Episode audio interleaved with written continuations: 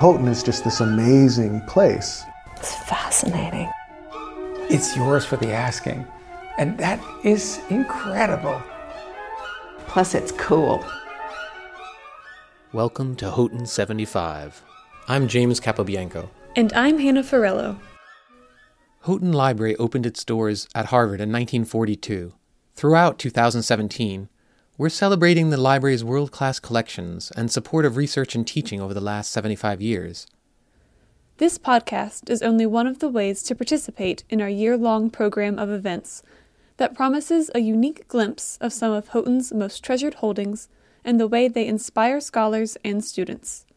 Visit houghton75.org for more information. You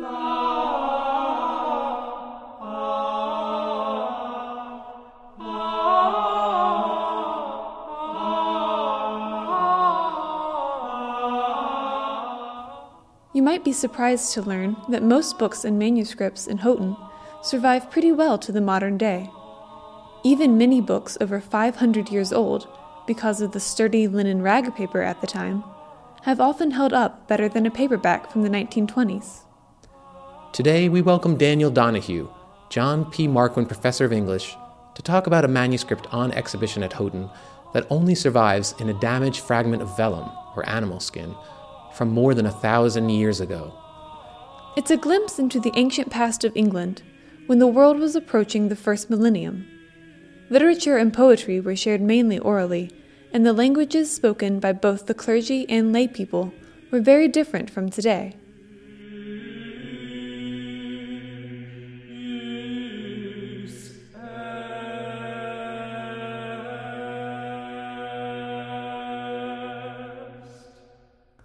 Only a very small fraction of the surviving manuscripts from Anglo Saxon England are in Old English, whether that's poetry or prose. By far, the greatest number of manuscripts and fragments of manuscripts and records of manuscripts that no longer survive are in Latin. That's primarily because writing at this time was still very much in the province of the church. So you would have monasteries and also cathedral centers that would produce things in Latin. Latin was the language of the church, and there was an advantage in that too because you could travel from England to Wales or to Gaul or someplace if you were a cleric and you knew Latin, and you would just speak Latin to the people that you had to deal with. So it was nobody's native language, but it was a universal language among members of the church with a certain level of education. And we know that not every cleric had enough Latin to carry on a conversation. And we have ample testimony of people from different times expressing outrage that clerics these days don't know enough Latin. But that always was the ideal.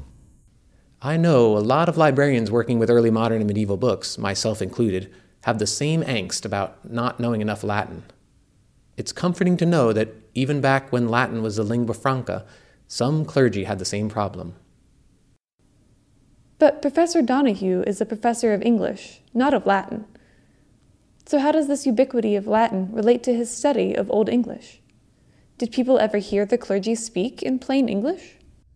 There was preaching in Latin to a clerical audience, but somebody like Bishop Wulfstan, who lived before and after the year 1000, he wrote homilies that were designed to be delivered to the English people. Ælfric is the most productive writer of Old English homilies, and it's not clear to what extent that Ælfric circulated these homilies to parish churches, where most of the people would have heard their liturgies. They could have been delivered anywhere because anybody would be able to understand them because they were written in the local vernacular but its more immediate audience would be monks and then local people who attended services in the monastery and who would be in a position to hear them. It's easy to imagine many sermons being preached in both Old English and Latin, but in libraries like Houghton, the things that survive are those that were both written down and were deemed important enough to save. Remember, this was hundreds of years before printing was started in the West so everything had to be laboriously written or copied by hand. And the material written on, at least at this time only animal skin, since paper would not make its way to Europe until a few hundred years later, was also quite expensive. So we asked Professor Donoghue what types of longer pieces were written in the England of the 10th century. Most of the things that were written down in Anglo Saxon mm-hmm. England had to do with religion. There would have been Bibles and Gospels copied, Psalms copied, there would have been biblical commentaries, there would have been treatises by Augustine and Gregory and Christian authors from the Middle Ages and from late antiquity. There also would have been a good deal of authors like Ovid and Horace and Virgil that were copied and kept in monasteries because they appreciated their value as literature, and also because it provided them models for their own writing. Even if they're writing a saint's life, for example, in Latin, they may draw models of how to construct a sentence or how to construct a poetic line from the prose or the poetry of these classical Latin writers. There was quite a bit of borrowing that way. And that was actually considered an elegant, smart thing to do. Today, we think about it in terms of plagiarism, but that would not have crossed their mind. Besides having been written down in the first place, the second part of the equation of what actually survives to the present day is value.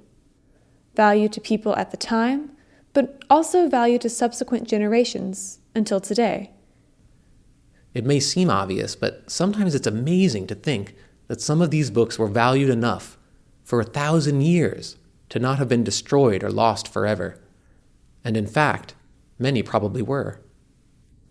But we can thank monastic libraries for much of what survives in the West. There are some medieval monasteries that either still exist, largely intact, or there are book lists compiled in the Middle Ages about all of the holdings in a library. And there you get a sense of the proportion of religious texts versus secular texts, uh, poetry versus prose, and always the amount that's given over to the vernacular is a very small fraction of the total. We value the vernacular literature for historical reasons, and I think in general we would value the more literary texts mm. among the vernacular texts. Although there's more and more movement today in Old English scholarship and Anglo Saxon scholarship to look into these adjacent areas, things like prognostics or charms and things like that. If you've taken an English class in high school or college that dipped back into the earliest material written in our language, or what would later become modern English, you probably didn't read religious texts or treatises on charms. I'd bet you probably read at least part of an epic story about a certain well known monster slayer and king of the Geats. Was it valued then as much as it is now? Or was it valued at least as much as a copy of a religious text? Yeah, so we value Beowulf quite highly. Yeah. I will personally say, I think Beowulf is a masterpiece. And that's not to say that they didn't think it was a masterpiece or that some of the Anglo Saxons saw great poetic value in it, but it survives in only one copy. And that might largely reflect the fact that to produce a manuscript was a very labor intensive and expensive proposition. So you would put more of your effort into biblical commentaries and copies of the Psalms. And then if you had time and material left over, you might copy out some of the vernacular poems. In a way, maybe we're looking at it from the wrong point of view. Maybe we should say it was an extraordinary thing when they copied the Beowulf manuscript mm-hmm. and preserved those two poems and three prose works in Old English that are in the Beowulf manuscript. There was Beowulf as mouthful mannered, Morning oft je quath, that to soothe na north by Sam twaionum over Erman grund, older nanig, under swale is begong, selra nara, rond habendra, reaches wirthra. Na hiahura winna drikten, wiekt na logon glad noch rothgar. Och, that was good kuning. Let's just stop and reflect on that amazing fact for just a moment. We owe all the many copies of Beowulf out in the world right now to one lone surviving copy. This epic oral poem might have been shared hundreds or thousands of times in the Anglo Saxon period in England, and we have one slightly burnt and damaged copy left in the whole of the world's libraries. Even for a librarian working with very rare and amazing material, and alas, no Beowulf manuscript, I find it almost unfathomable. Just about every rare books library has fragments or damaged manuscripts where they were saved from further destruction, mm-hmm. but the traces of that destruction are still apparent everywhere. In fact, there's a famous manuscript with Old English poetry, the Exeter Book, which sometime after the Middle Ages was still intact, but on the back side of it, you can see circles where somebody put down a beer mug and you can see slice marks from a knife. So they were using this incredibly valuable manuscript of Old English poetry as a cutting board and as a place to put your beer. That is taking pretty literally the idea of a coffee table book. Talking about the survival of these manuscripts inevitably led to talking about how they were written, and more specifically, in what kind of script they were written. One of the key skills for medievalists and those studying older manuscripts, especially in Latin, is paleography, or the study of old handwriting. At the time of the 10th century, there were actually a few scripts in use, and the one used for Old English is called Anglo Saxon Minuscule. Professor Donoghue helped us see some amazing links between these thousand year old scripts and our own writing today. This is the hand that continued to be in use when the Anglo Saxons were writing out their own poetry and their own prose. Whenever they wrote Latin, they would then switch over to the Caroline mm-hmm. minuscule. As you may know, Caroline refers to Charlemagne. It's a result of the Carolingian reforms that Charlemagne instituted. And part of that reform was to standardize a form of writing where the letters would be clear. It's sort of a testimony to the effectiveness of that program that we are still using those forms of the Roman alphabet in our printing fonts today, and we use the Roman square capitals as capital letters. It's an odd fact that most people don't think about too much. Why we have uppercase and lowercase letters and why they have such different forms sometimes. Like the letter B, capital B and lowercase b, or capital Q and lowercase q. Some of them clearly resemble one another, but what we have with our alphabet is a set of capital letters that come from Roman stone monuments, mm-hmm. because those are the things that were visible to people in the Middle Ages and in the early modern period. And then the Carolingian script was also visible in all of the manuscripts that survived from Carolingian France. And when early modern printers came to sort of standardize the letter forms that they would be using, they turned to these square Roman capitals because of their connection with classical antiquity. And they also saw these old manuscripts that had the Carolingian minuscule, and they thought that these might be very, very old. They might go back to Roman times. So they thought that these letter forms might actually be survivors from late classical antiquity. And so we are the heirs now of this hybrid, this bringing together of two separate ways of using the Latin alphabet. And we consider it one thing, but it's really two different things. So we owe not just the way we write to those in the Middle Ages, but the making and use of books themselves, or what we in the rare book world call a codex. The world is a different place than it was a thousand years ago, but books have remained relatively unchanged across time. I never get tired of opening a manuscript that was written 800,000 years ago and imagining myself at a different time and place mm-hmm. with it.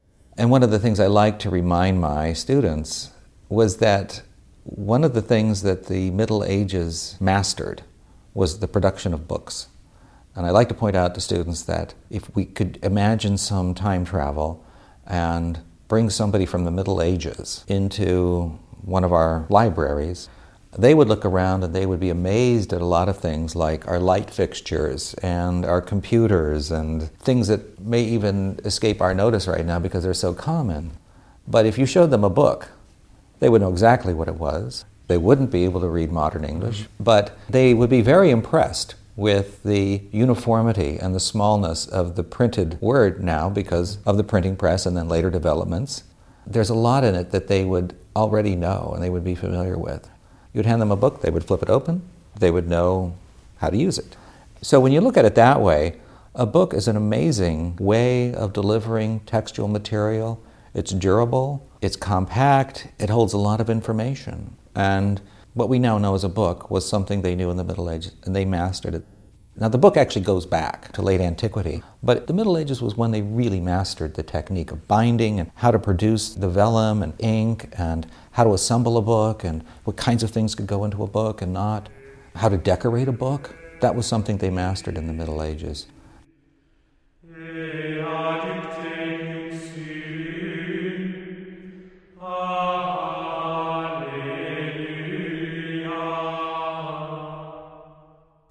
Thanks so much to Daniel Donoghue for coming in and transporting us to a time over a thousand years ago. I want to take this opportunity to give a special personal thank you to Professor Donoghue as well.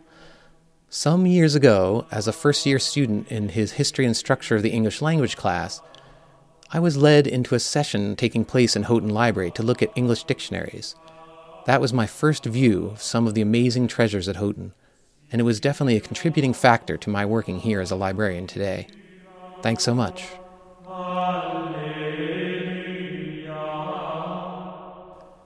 The bit of Beowulf in the original Old English was Professor Donoghue and recorded at the memorial celebration for Seamus Haney, creator of perhaps the best known and loved translation of the epic poem.